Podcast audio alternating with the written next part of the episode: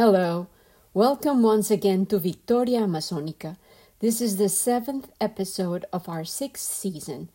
Thank you once again, Adam Tudor, for our fantastic intro and outro.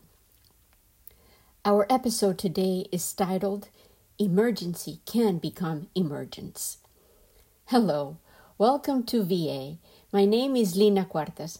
Today is December 7th, 2023, and this is the seventh episode of our sixth season titled Emergency Can Become Emergence.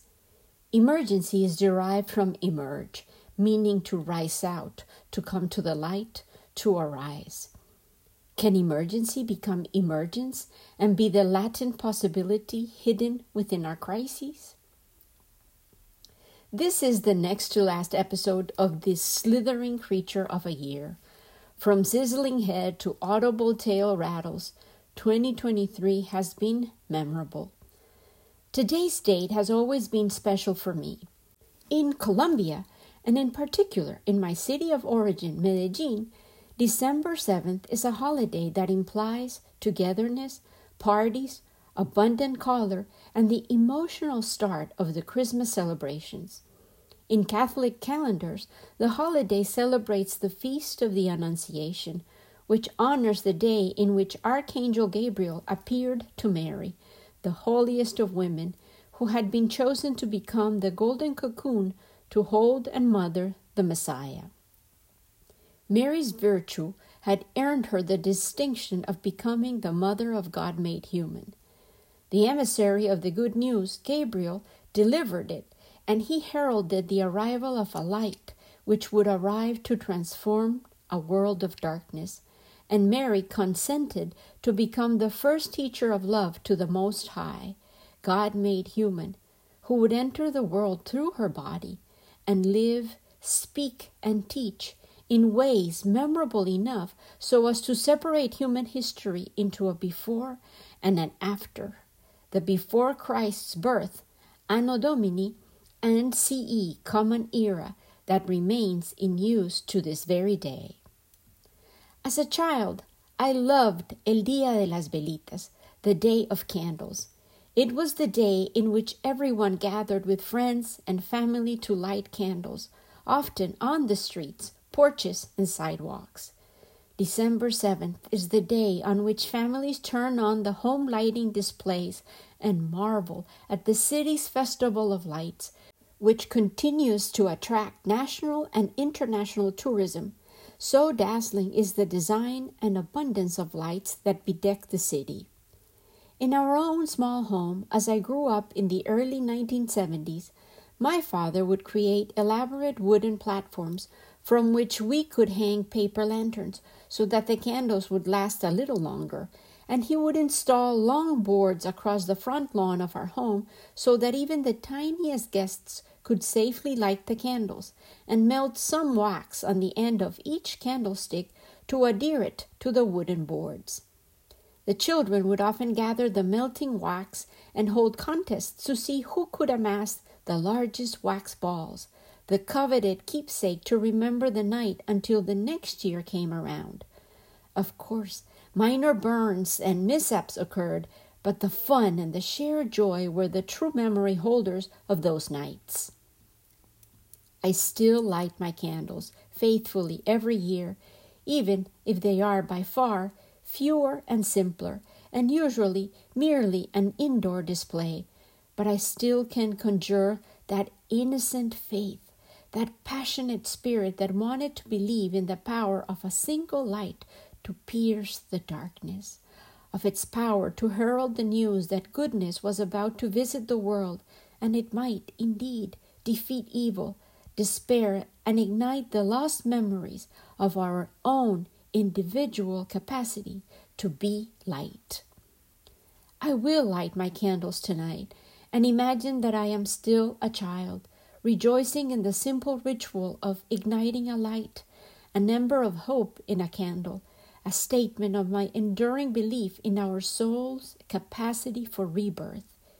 Even when darkness seems undefeatable, we can, in fact, endure and rediscover new ways to alight, to generate the necessary spark within, to guide our way back to serenity. I find that this season is pregnant with meaning and possibilities. The end of the year seems to offer the possibility to take stock of the life situations we have been through and a chance to inventory the lessons, benefits, and losses. Thus, I find it intriguing that I had mentioned my dream about the crucifixion of a pregnant woman last week. That vision remains as an eloquent expression of my deep despair about the mounting deaths and sacrifices occurring daily because of the accumulating wars still unfolding around the world. Man versus man himself, I reflected, and the Latin phrase lupus omni lupus est has come to my mind repeatedly. It translates as man acts as wolf against another man, but I have always felt that this expression, in fact, denigrates wolves, who are highly social, intelligent, loyal animals. The human animal often outdoes the most irrational of beasts in his senseless capacity for cruelty against his own brothers and sisters. The crucified woman that I continue to see in my dreams is slowly emerging. I am currently sketching her onto my chosen wall of crosses and solidifying her image in my long term memory. I feel distinctly that she wants to be seen, to be witnessed and remembered, as well as the translucent figures that surround her. They all seem to be the voices of the departed, of the many victims of cruelty, hatred, and a desire for vengeance, which undoubtedly will succeed at sowing yet more seeds of bitterness and violence. The woman hangs from the cross, her hands tied, her position and facial expression reveal total surrender. Her breasts are bleeding and she's pregnant. Her rounded body represents, to me, humanity as a whole including the world, which is pregnant with chaos, and overhead I can see flashing neon signs of emergency. Yet, like an embryo whose time has come to see the light and be birthed, emergency is transformed and it suddenly spells emergence. Both emergency and emergence are derivatives of the verb emerge, which means to rise, to appear, to come out, become known, become visible, come forth, come to light, crop up, come up, dawn, derive, egress, emanate, flow, gush, make appearance, materialize, originate, rise, surface, transpire, loom. These are all words that relate to an evident transformation from invisibility or gestation to materialization, symbolized so aptly by the birth of the divine baby we Christians celebrate, associated with the arrival of the light that pierces the darkness. Also heavy with meaning, the crucified woman I dream about persists in emerging in my nightscapes and her particular features are breaking through the tough chrysalis that envelops her. I was so moved by the clear image I have seen in my dreams that I looked up the symbology of pregnancy and womb, and I was fascinated to find out that they both represent life and death. The entry I consulted read Alchemically, solutio means the return of differentiated matter to its original undifferentiated state, and the womb was understood as a transformative place for the union of opposites, death and rebirth. The Book of Symbols further elaborated. As both birthplace and tomb, the womb is life's source, as well as the gaping abyss, untiringly swallowing up mortal humankind. Psychologically, the fixed, static aspects of the personality must be reduced back to their original state through a descent into the creative unconscious, the maternal womb from which the ego is born. If undertaken by an immature ego, This can result in self surrender or regression, resulting in psychological failure to be fully born and manifest in the world. The journey requires heroic measures to retrieve the treasure within and re emerge transformed. The wording of this symbology reminded me of the other recurring image in my recent meditations snakes, in particular, Quetzalcoatl, the representative of the creatures who shed skin to grow into a new version of themselves. And I wondered if the revelation of the essence of each individual soul also required death and rebirth. I looked up the symbology of Quetzalcoatl himself, and then I truly was amazed. Once again, I relied on my reliable book of symbols pub- published by Taschen, and under Quetzalcoatl I found a serpent, Coatl, feathered with the iridescent green plumes of the quetzal bird of tropical Central America. Thus, Quetzalcoatl, who winds its way like a bright thread through almost 1,500 years of Mesoamerican history. Through the rise and vanishing of empires, great migrations and conquests, the sacred image was carried and reimagined as new civilizations rose, gaining new meanings yet maintaining its form and benevolence. The image of Quetzalcoatl married the snake and the bird, earth and heaven, the devouring, germinating powers of earth, and the fertilizing, ordering powers of sky. His image became the emblem of king, emperor, and high priest, carved into the great temple columns and undulating around the walls of palaces. Snake magic and transformation, metanoia, which is described as a radical change of mind resulting from a life experience or ritualistic ceremony, led me back to establish an obvious connection to the images of jaguars and anacondas within the Amazonian myths and art depicted in Chiribiquete's rock walls. This week, I had been studying the detailed analysis of the images that are depicted in the walls of Chiribiquete that Carlos Castaño Uribe undertakes in his book. I believe that his dense research might be too exhaustive for this particular medium, but if you want to delve as deep as he does, I invite you to read his book, titled, of course, Chiribiquete. Meanwhile, I will summarize his findings in order to highlight the enduring power of the pictographs and their function as reminders of cultures who maintained an intimate relationship with their surroundings. They evidently sought, through ritual and the gradual creation of the graphic testimonies that reveal their traditions, rituals, and their enduring reliance on vision journeys in order to transform their daily life into spaces in which the sacred was welcomed. They purposefully opened portals for their lives to become constant metanoia, constant transformation, endowing them with a resilience and creativity that they deployed to survive the threats of colonization and to withstand the endangered status of their beliefs, ways of living, and being.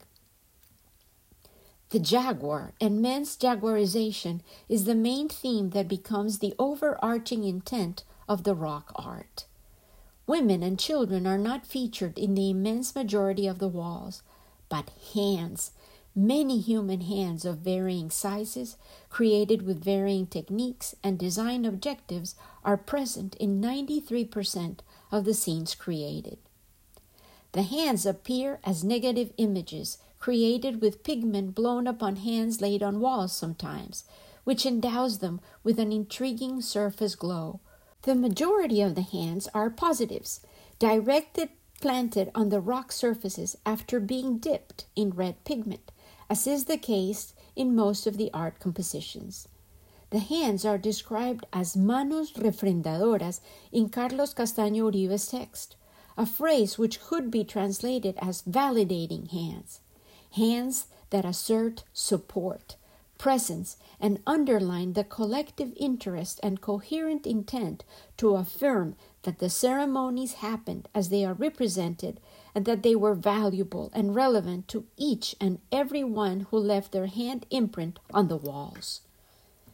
Digit imprints are also common features, and they often punctuate the jaguar's pelts or create lines of fingerprints that accumulate to create paths or connecting structures that unite and highlight the different levels of the art that we have mentioned previously.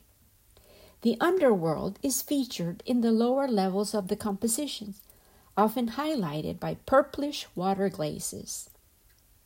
The middle layer is reserved for the world of man, animals and daily activities, and the deity's dimension, the upper strata, is often populated by larger bodies, otherworldly creatures, even monsters, and the frequent appearance of the sacred plants that allowed shamans to access the sacred sphere in which they interacted with the spirits of animals, the owner of the animals, and the gods.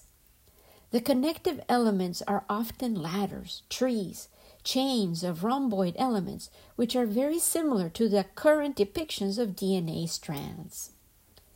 The universe of the rock art is very detailed. Hair, facial expressions, movement, and attitudes are easily identified and recognized. The human head, drawn as an open letter C, is recurrent, and it is very similar to that of the way in which they illustrated the jaguar's head, with an open mouth, the only difference being the inclusion of the sharp teeth in the jaguar's massive snout. Fish, birds, and snakes and four legged mammals are also captured in open mouth poses, which adds character and movement to the drawings. The obvious reverence and absolute domination of the jaguar identity is evident in frequent scenes of fractal nature, in which a man is inside a jaguar and the jaguar itself is on top of a larger jaguar figure, as if recreating the transformation that was achieved through the use of the sacred herbs. Men are often depicted as holding spears, sticks, and in warrior positions, and this image varies from detailed drawings to more abstract images in which men look like sticks gathered in groups around the cosmic jaguar often presiding in his otherworldly Maloca, the Milky Way, pictured as a half moon. The appearance of half man, half animal creatures is another repetitive idea. Man turtle, man crocodile, man wasp, man ant, man jaguar, man fish, man turtle are all depicted as empowered by the central presence of the jaguar in order for the men to achieve their roles as warriors, hunters, and fertile and efficient men. The graphic correspondence between the tail of the jaguar and the erect phallus of some of the human figures is another element of the jaguarization of man as an ideal. These details offer a revelatory ethnic universe of specific values and traditions explicitly related in the eloquent art that they left behind. The graphic elements of a fractal nature, which means that a specific element is repeated intentionally, are abundant, such as the V's formed by the arms and legs of the human figures, which show up in many other abstract decorations of the indigenous households, such as the Maloca walls themselves, stools, woven home utensils, and weapons. The figure of the sand clock, or two triangle shapes placed one on top of another, united by their vortex, is a simplified image that represents Orion, the constellation that is identified as the owner of the animals, the warrior forest keeper, and is also a connector element used sparingly. The weave element, XX, reminiscent of the fishnets of the Amazon communities, masterfully created with natural fibers is another fractal image that is used as a framing device or as a representation of a crowd, individuals who seem to be one on top of the others, often drawn as hanging from a post or by a tree. The representations of dance abound and the presence of different types of human body figures seem to indicate the hierarchical nature of the different characters. The importance of the shaman is expressed in detailed and larger drawings, especially when compared with abundant stick figures, ten or more, dancing on top of a large jaguar or snake, which are believed to indicate the collective ingestion of the plants of the gods.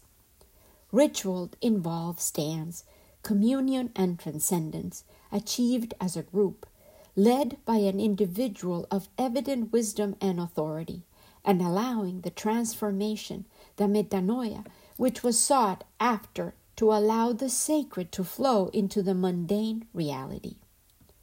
Prompted by this emphasis on metanoia and heightened states of consciousness, I was reminded of a book I read this summer titled Memories and Visions of Paradise by Richard Heinberg. In his chapter describing unfolding images, the mirror of myth, he describes what he called the original mind. He cites that in 1901, psychiatric physician Richard Maurice published his classic study, Cosmic Consciousness, which he described as intellectual enlightenment, a moral exaltation, an indescribable feeling of elevation and joyousness, a quickening of the moral sense, along with a sense of immortality, a consciousness of eternal life, not a conviction that man shall attain it, but that he already has it. Then, he indicates in 1902, psychologist William James published another classic study along the same lines, The Varieties of Religious Experience, in which he tried to classify mystical states into levels and categories. According to James, all have two characteristics in common ineffability, that is, they defy expression so that no adequate report of their content can be given in words, and a noetic quality. They seem to those who experience them to be states of knowledge. They are, wrote James, states of insight into depths of truth unplumbed by the discursive intellect. In 1975, psychiatrist Stanley Dean outlined what he called ultra consciousness. He detailed 10 characteristics that this heightened state possessed. Number one was an awareness of dazzling light that floods the brain and fills the mind. Number two, the individual is bathed in emotions of supercharged joy, rapture, triumph, grandeur, awe, and wonder. Number three, intellectual illumination that is impossible to describe, awareness of the meaning and drift of the universe, identification and merging with creation, infinity and immortality. Number four, feelings of transcendental love and compassion for all living things. Number five, a fear of death falls off like an old cloak.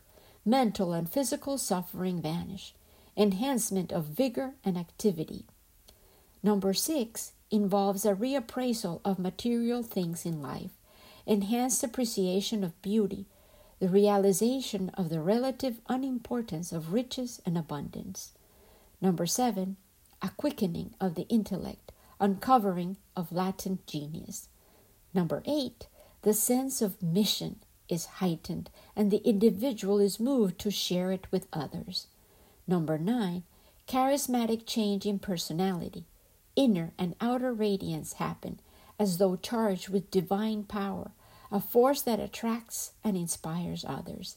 And number 10, a gradual or sudden development of extraordinary psychic gifts. Heinberg then asserts the mystical experience described by Bucke, James, and Dean, so clearly reminiscent of mythic descriptions of the nature and experience of the first or indigenous people has been known by many people in the modern world, but usually for only a few moments during a lifetime. One can only wonder what it would be like for an entire society to share the openness of heart, the feeling of union with all life that the great souls of history have tasted, but on a universally shared and constant basis. Perhaps the result would be a kind of collective mind. Heinberg then analyzes further. Humanity has evidently forgotten all about this capacity to share consciousness, and our egos and the belief of our individual autonomy from God and nature have fed our attitudes of want, fear, arrogance, domination, control, and blame. What happens when human beings allow their behavior to be governed by obsessive wants or fears? We are witnessing it writ large our absorption in our wants has caused us to ignore the inevitable effects of our actions. Those effects, when they come, seem arbitrary and undeserved. We begin to imagine, and in fact, we create, a hostile world in which fear overwhelms us and our feelings of isolation are intensified. Heinberg so wisely concludes the egoic mode of being is today so taken for granted by nearly everyone that it is often equated with human nature. It has become a part of our universal birthright, a cage into which we are born and from which no one apparently fully escapes. But I think we can. We are capable of escape. In my own voice, today we also know for certain that countless cultures throughout the world have achieved a higher state of consciousness, and our current complex emergency is uncovering multitudes of wounds that we have caused and deliberately forgotten. We insist on denying history and wanting to delete truths and past mistakes and injustices, but the light refuses to be ignored. Despite the alternate truths spoken loudly and maliciously, peddled along misinformation and inaccuracies, whether we are awake or not, dawn breaks. Whether we feel ready to go to bed or not, the sun sets. Cycles of transformation and renewal cannot be halted. Chief Seattle expressed it better than I ever could. There is no death, only a change of worlds. This week at the COP28 meeting, youth the envoys of a new world are taking a firm stand and refusing to take no for an answer. They collectively demanded real commitments and change, arguing that world leaders owe it all to future generations. Concurrently, I read a heartbreaking news report in which Colombia has been identified as the most dangerous country in which to be an environmental activist. This week, NPR reported a report published in September by the London based advocacy group Global Witness ranks Colombia as the most dangerous country in the world for environmental defenders and those defending land rights for indigenous and other local community groups. Of the 177 green activists killed around the world last year, the report says 60 were murdered in Colombia. The article details Latin America has a pretty strong civil society and indigenous groups, a Colombian government source cited in the article said. They are being attacked more because they are fighting more actively to defend their land and their resources. This is why they are being killed. They are not prepared to stop their work. NPR contextualized the report with some background information about Colombia. With the Amazon jungle and three Andean mountain ranges, Colombia is one of the most biodiverse countries in the world, ranking first in bird and orchid species diversity and second in plants, butterflies, freshwater fishes, and amphibians, according to the Convention on Global Biodiversity. However, the government has never fully controlled remote areas of the country which have been occupied by drug traffickers and Marxist guerrillas. Overall, security has improved in the wake of a 2016 peace treaty that disarmed the country's largest guerrilla army, but in many cases, rebels have been replaced by cocaine smugglers and criminal gangs involved in illegal logging, gold mining, and land seizures. These groups often target activists who get in their way. In other cases, the culprits are corrupt politicians or shady business owners promoting agro industry and development schemes, says Angela Olaya, a security analyst with Conflict Responses Foundation in Bogota, the Colombian capital. Several outspoken and courageous environmental defenders, each of them a committed Victoria Amazonica, are featured in the article, and one of them, despite the dangers, closed the feature with these words Despite the threats and killings, the fight goes on, she said, because if we don't do this, who will? This is another way in which emergency is becoming emergence. Also, this week, in a newsletter I received from an organization that I admire and support, the Amazon Conservation Team, I was moved by this inspiring news. We are proud to announce that our story map, Living Territories Stories of Territorial Justice, has won the International Union for Conservation of Nature Indigenous Peoples Governance and Rights Award in the 2023 Story Maps competition. One of the judges, Jennifer Kelleherm, described the winning project thus This story is a truly emblematic account of conservation through indigenous peoples' governance and traditional knowledge, and describes very well how recognition of these rights and justice can lead to a healthy planet and sustained cultural and spiritual values. I agree completely. This beautifully crafted report filled my heart. It describes a collection of Victorias Amazonicas, real legal and documented changes that have slowly, gradually, incrementally being achieved thanks to the efforts of many committed individuals. The successes detailed also echoed my intuitive perceptions of movement, arousal, changes, and renewed attitudes that speak of emergence in the voices of some of the members of the communities that will benefit directly by the recognition of their rights to their protected territories, I also can hear the winds of change, of a racing collective awareness, of an urgency that demands transformation, metanoia, a return to nature, to the active defense of life in all of its expressions. ACT introduces their story with this simple but powerful statement. Over the past decade in Colombia, local and regional indigenous organizations, the Colombian government, and civil society organizations have joined efforts to achieve significant progress in expanding the territorial rights of indigenous peoples. Since 2015, the Amazon Conservation Team, ACT, has collaborated with the Colombian Land Titling Authority, first INCODER, then ANT, and local indigenous partners to legally title more than 2.63 million acres in 48 reserves, benefiting more than 65,000 indigenous people. These testimonies are shared on the winning story map.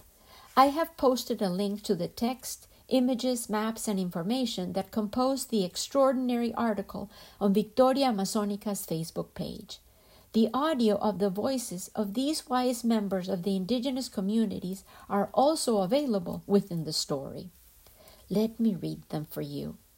Jacinta Jamioy from the Sibundoy Valley said, If you don't have territory, there is no life. We protect the mountains because there is water, the trees because they give us oxygen, and the plains because there we can plant and grow our food. It is a life process which serves not only those of us who are in this present moment, but also our future generations. That is why it is a life process. Meanwhile, Jair Salazar Jacanamijoy from the Inga Yurayaco Reserve proclaimed Through the territory, we can teach and disseminate knowledge on how a territory is managed and conserved that it is possible to live from a territory without the need to destroy it, because we have been able to live from it through traditional practices. And this has also enabled us, through that experience, to show our neighbors that there are also ways to work the land through sustainable production systems. Hernando Fizi Andoque, an Andoque elder, Andoque of Aduche, in the Caquetá River explained. The purpose of the expansion of the territory is to enable us to take care of it, to work the land as our elders did. Just as the Creator gave us the territory to live in, work in, and care for, we will continue building that same dynamic from this point forward. That is why it is important that we walk the territory, live from it, and work from it, and take care of the streams and everything that is there. Duvan Valencia Moreno, a Korebaju, clarifies the relevance of a protected territory. Here we move, we live, and we speak our mother tongue. Without the territory, we are nothing. That is why this great achievement is the dream of every one of our children who is growing up today and will still be able to know life as it is for us. They will continue to watch the dances, to sing, to fish, and to exist in their own territory. The Mamo Shibulata Zarabata speaks about the laws of access to their sacred places. From all the Eswamas, which are major government sites, they came down on this journey and are here visiting the sacred sites of the Black Line. We must continue to make our offerings. Nowadays, we can't go visit our mother. Before, the elders did not have that difficulty from Ciénaga to Riohacha, which are main cities. Nowadays, in Jucula, we cannot see Jate and Jaba, which are father and mother, and this has caused the weakness of the mother. He refers to Mother Earth. We must have more presence now that Jaba Taniwashaka is part of the reserve. For a little context, ACT clarifies within this story the joint Kogi ACT team has been working to strengthen indigenous presence on the site by building houses, a water supply system for drinking water, and gardens for food. The renewed indigenous presence in this region and neighboring Dibulla has fostered productive dialogue between the Kogi and their non indigenous neighbors, with a focus on fostering better understanding about the importance of the sacred sites of the Black Line. Ana Leonor Montero, a Kankuamo from the Sierra Nevada de Santa Marta, explains the importance of their land, not only to them, but to all the women of the world. For us, indigenous women, we perceive the territory as ourselves. That is why we are the guardians of the Sierra Nevada, because we must take care of the territory, just as we take care of our body, because our body, as indigenous women, is related to the territory, the entire territory, because we cannot say that only the territory of the Sierra Nevada is essential. All the women of the world represent the territory. That is why today I want to send a message to all the women of the world to help us to care for and protect Mother Nature wherever we are. If we do not care, we will not have life. Silvia Newaguita Domicó and Embera from Las Playas Reserve reminds us all why all people need their own territory. I belong to this land, she said. I want to be here watching my children grow up. I want them to be leaders, to feel Embera. We are part of this land, and it is part of our identity, and we have to respect it. As authorities, we have to understand that there is both a land and a dream that belongs to this reserve. Griselda Santa Cruz, a Gunadule elder from Caiman Indigenous Reserve, reaffirms the power of community and shared life. We, as Gunadule people, draw strength from each other and from Mother Earth. That is why we have to work hand in hand to take care of everything that surrounds us, especially us women. Because we, as a community, take care of our territory and Mother Earth. Later, it gives us the means to live and move forward.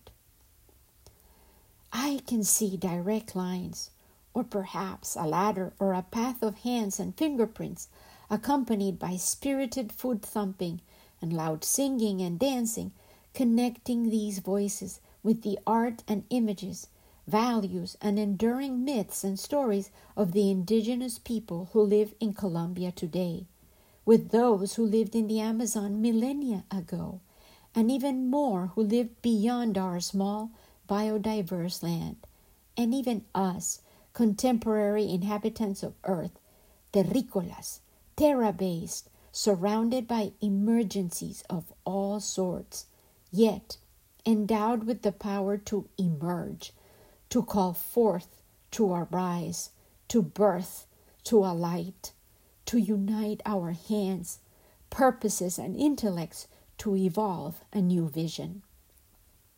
We must listen to the undeniable voices from the underground, perhaps from the poorest of countries who are already confronting the effects of our destabilized, feverish home. Today, I want to honor each and every one of the callers, races, ethnicities, peoples, cultures, and identities that are meant to coexist within our living planet with the full text of a song that I have always loved and which invariably makes my heart thump with recognition and the awareness of deep, solid truths. I have loved these words my whole life as I listened to them sung by Alberto Cortez. Today, as I looked up the lyrics, I found out that the powerful song was written by Rafael Amor, a man who definitely honored his last name with the quality of his heart. Don't call me a stranger, the song begs, and you could substitute the word stranger with alien, foreigner, or someone who comes from another land. I have chosen stranger because of its delicate power in my translation. Here it goes. Don't call me a stranger, the voice of the speaker continues to plead. Don't call me a stranger because I was born far away or because the land I come from has another name. Don't call me a stranger because I suckled at another breast, or because my childhood was fed by fairy tales told in another tongue. Don't call me a stranger while, in the love of a mother, we both found the same light in her song and her kiss. For all mothers dream with us alike as they hold us against their bosom. Don't call me a stranger. Don't ask where I come from. It's better to think about where together we are going, where time is taking us all. Don't call me a stranger, because your bread and your fire feed my hunger and my cold, and your roof now covers me. Don't call me a stranger. Your wheat is like my wheat. Your hand is just like mine. Your fire identical to mine. Hunger never warns of its arrival, and it is permanently seeking new owners. You call me a stranger because I was born in another village, because I know other oceans, and I departed one day from another dock. However, handkerchiefs look the same everywhere after goodbyes are said, as well as the pupils, hazy of those we left behind, of those friends who still pronounce our names and hold us in their prayers, as well as the love of she who longs for the day of our return. Don't call me a stranger. We bring the same scream within, the same old tiredness that man has been hauling from the beginning of time, when borders didn't exist, before those the ones who divide and kill, those who steal, lie, and sell our dreams, the same ones who one day invented that word, stranger. Don't call me a stranger. It is a sad word. It is a frozen name, and it smells of being forgotten and dispossessed. Don't call me a stranger. Look at your child and mine. See how they run hand in hand to the end of the road. Don't call them strangers. They do not know about languages, borders, or flags. Look at them. They go to heaven to chase a dove of a laughter that meets them in flight. Don't call me a stranger. Think about your brother and mine, their bodies riddled with bullet holes, kissing the ground as they died. They were not strangers. They knew each other forever, chasing eternal freedom, and equally free they died. Don't call me a stranger. Look straight into my eyes, beyond hatred, selfishness, and fear, and you will see that I am a human, which means I simply cannot be a stranger. Written by Rafael Amor, beautifully sung in Spanish by Alberto Cortez, in case you want to check it out. Now I am led back, spiraling, to close just as I started, with Annunciation, with the imminent arrival of hope, of nativity. I can see Mary standing impassive in maternal reverie, carrying the man child securely encircled under her heart, a mother that will watch her beloved child crucified by those very humans for whom he was willing to forsake his life. Emergent light, redeeming you, redeeming me, and promising eternal return, like the plumed serpent in all her glory. With much love and amazement, Lina.